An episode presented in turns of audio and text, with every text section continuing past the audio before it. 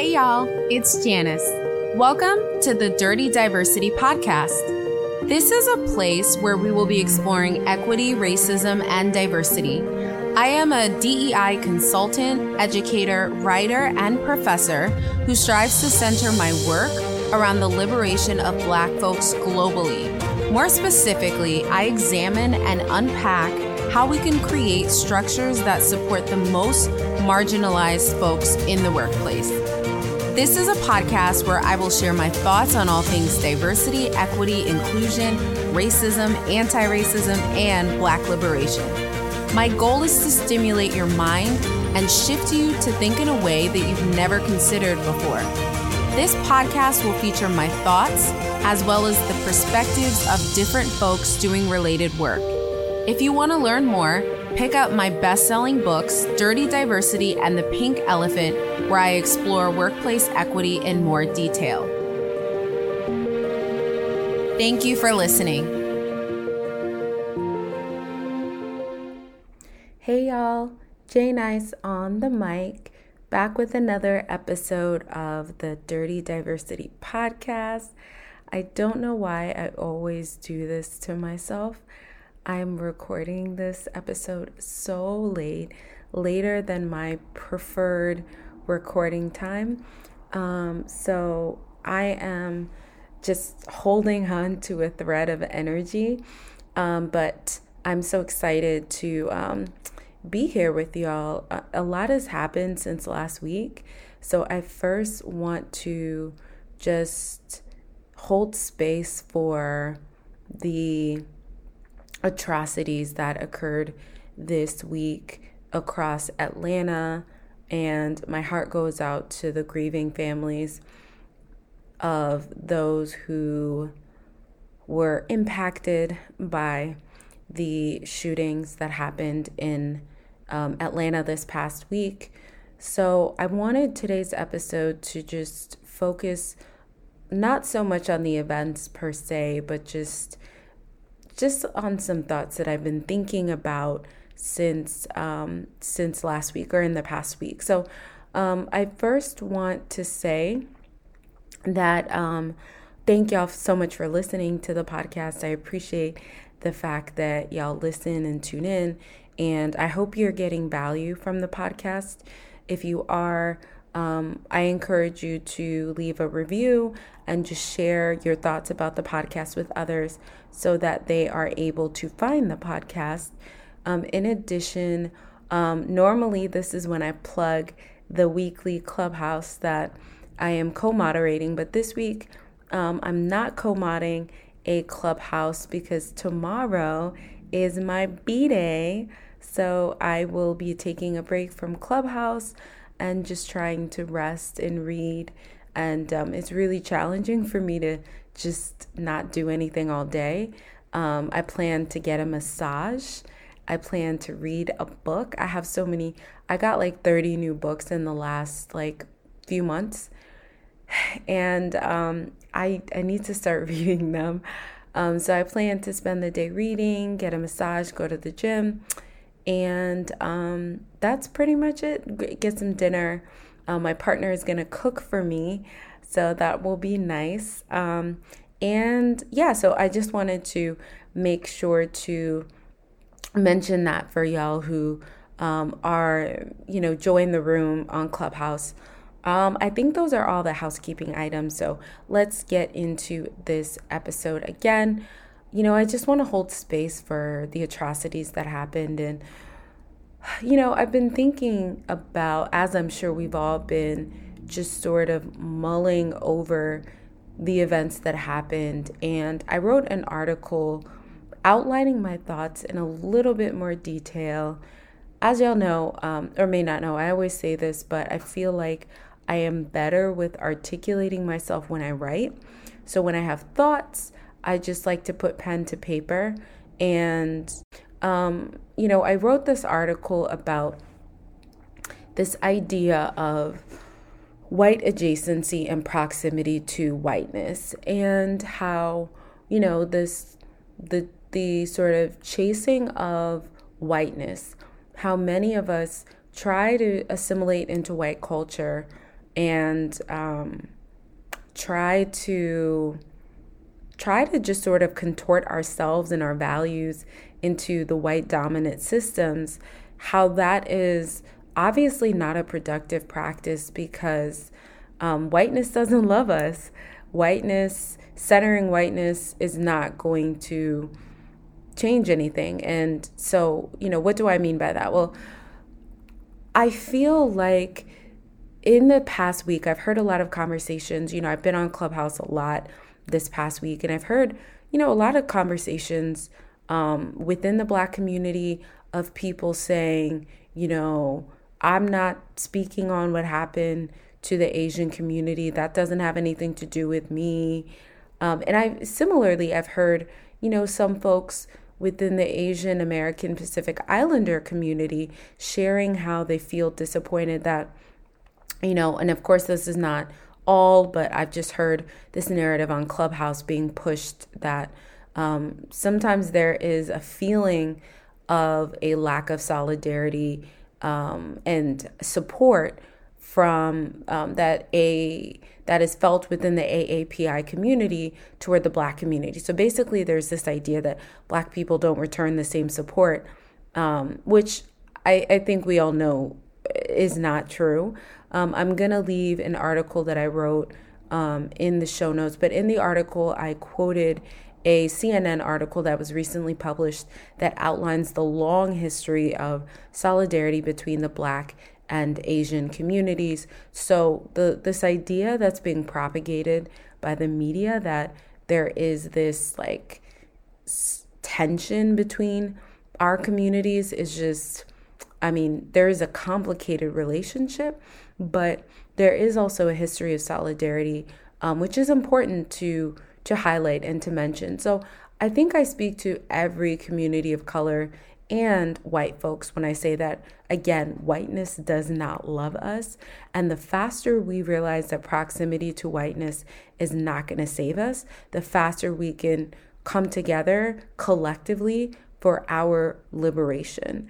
You know, again, I think that a lot of times um, non black people of color cling to whiteness in whatever ways they feel like they can, whether that is through behavior and adopting white, you know, I guess white standards and white behaviors, whether that is appearance, um, adopting Eurocentric standards of beauty, whether that is being anti black.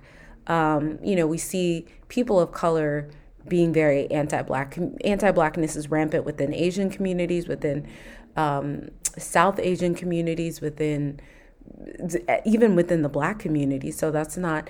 This isn't something new, but you know we see anti-blackness is rampant, and people cling to whiteness or try to align themselves with whiteness as an attempt to gain the opportunities and access that we associate with whiteness. And, you know, it reminds me of that poem. And I'll put a link to the poem in the show notes. Um, but the poem is called First They Came. And and the poem goes, First they came for the socialists, and I did not speak out because I was not a socialist. Then they came for the trade unionist, and I did not speak out because I was not a trade unionist. Then they came for the Jews, and I did not speak out because I was not a Jew. Then they came for me, and there was no one left to speak for me. And I, it, it so this is a poem by Martin Niemöller. I'm, I hope I'm pronouncing that correctly. And it just really illuminates what I was trying to convey in my most recent article, which is basically the idea that, again, proximity to whiteness will not save us. And so, this idea that um, we must do things to get closer to whiteness because that will somehow protect us and save us just isn't true. You could, as a black person, do everything right go to school, get an education, make money, um, do everything by the book, and you could still be a victim of racism. You could still be a victim of police brutality, you could still experience a number of negative consequences that could impact your life forever. So, you know, I really want us to to think about how we've all contributed to systems of white supremacy. On LinkedIn, I've been seeing so many, as I'm sure, uh, you know, has been the same on all social medias, but I'm on LinkedIn a lot, I'm on Instagram a lot. I've been seeing it, of course, on, um, I saw it on Instagram, but not as much right now. Um, but on LinkedIn, I'm seeing a lot of posts, you know, using the hashtag Stop Asian Hate. And I don't think enough of the conversation is centered on the ways in which we are all complicit in white supremacist systems. And I think until we take the time to stop and look in the mirror and look at ways that we've contributed to these these oppressive systems, I don't think anything will change. You know, I think that it's easy to separate ourselves from monsters that commit these heinous acts of violence. It's easy to say, well, this person was somehow a deviant, a social deviant. They were not mentally stable. They were a lone wolf, quote unquote. They grew up in this part. It's so easy to say, well, that's that person and they are somehow an anomaly. But the the frequency at which these events happened happen within the US and globally shows us and should tell us that this is um, a larger issue that you know it, this, this is a larger issue that deserves to be addressed and and unpacked. Like why does this keep happening over and over and over again? And i think that part of it is again that we're able to sort of separate the actions of one or the actions of a few without taking an honest analysis, without taking an honest look at how we as a society and as individuals have contributed to the systems that continue to oppress our own people and others um, uh, and the most marginalized folks. You know, I I often hear that you know the key is to build wealth and that wealth will somehow propel and liberate us as marginalized folks or us as black people. And I used to, I'm not even gonna lie, I used to buy into that idea that the way to the way to not be a victim, quote unquote, of this system is to accumulate wealth, is to become educated, is to live the American dream. And as long as I did what I was supposed to do, I was going to live a successful life. But again, you could do every single thing right and still experience marginalization, oppression, all of these things. Accumulating wealth doesn't do anything to dismantle, disrupt, deconstruct, or abolish systems that were designed to oppress me as a Black woman.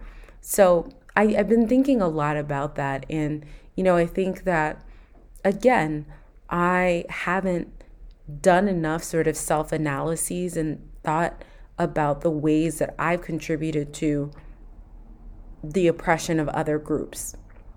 And I think that as long as we think about oppression as a zero sum game where the acknowledgement of the oppression of other groups somehow takes away the attention and focus of my experiences as a black woman as long as i adopt that mindset um, I we will never be able to move forward as oppressed or marginalized folks.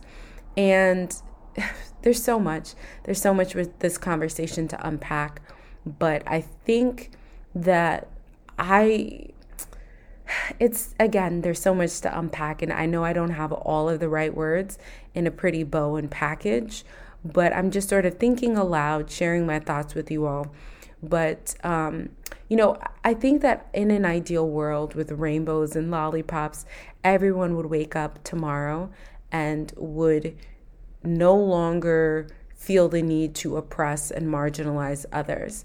But the reality of the situation is as long as we're alive, there I personally feel like there will always be marginalized and oppressed folks.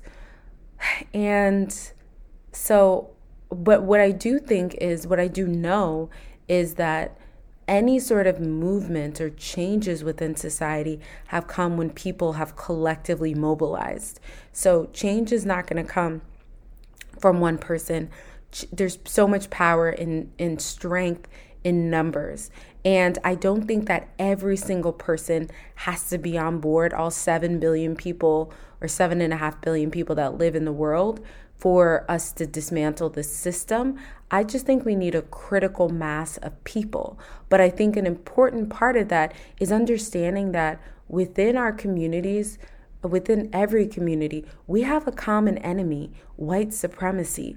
White supremacy doesn't even, isn't even safe for doesn't even keep white people safe because white supremacy is predicated on the idea that in order to um, in order to enjoy the benefits of white supremacy, you have to be like this pinnacle of white perfection. Any sort of deviation from what is deemed as the norm or the prototype will lead to marginalization and oppression.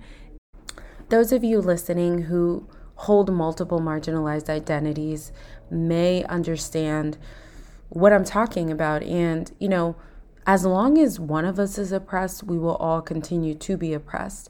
So, anti blackness is in everyone's interest to dismantle because as long as systems are anti black, systems will also work to oppress every person. Systems will work to continue to oppress disabled folks.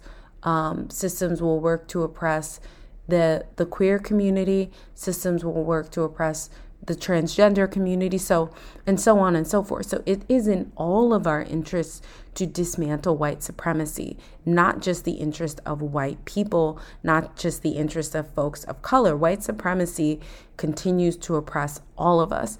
I wrote an article about four ways that white supremacy harms white people. I did a um, an episode on it as well, um, but I'm gonna leave a link to the article in the show notes in case you want to check it out. But essentially, like, we should all be, you know, it sounds very kumbaya. I'm not saying, like, you know, forget our differences, forget, you know, blah, blah, blah. But I, I, it's important to understand that our experiences are different. Nothing's wrong with that. But I think that we are not each other's enemy. White supremacy is the enemy, and white supremacy is a system. So it's not about a white person or a black person because I think we assume white people uphold white supremacy. Um, but if we continue to, to think about white supremacy as being propagated by people, then we will be con- then we will continue to be evaded by white supremacy because white supremacy again is a system. I as a black woman can uphold white supremacy. When I expect my black um, reports to adhere to Eurocentric standards of beauty, that is my way of upholding white supremacy. When I tell my black colleagues that they need to straighten their hair or that they shouldn't wear their hair in its natural form because it doesn't look professional. And I'm using profession I'm saying professional in air quotes. All of those are the continuation and perpetuation of white supremacy. So I think what I would love to have us understand is that there is strength in numbers.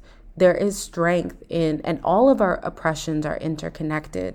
Um, Angela Davis says this in her book, Freedom is a Constant Struggle. But, you know, all of our oppressions are connected.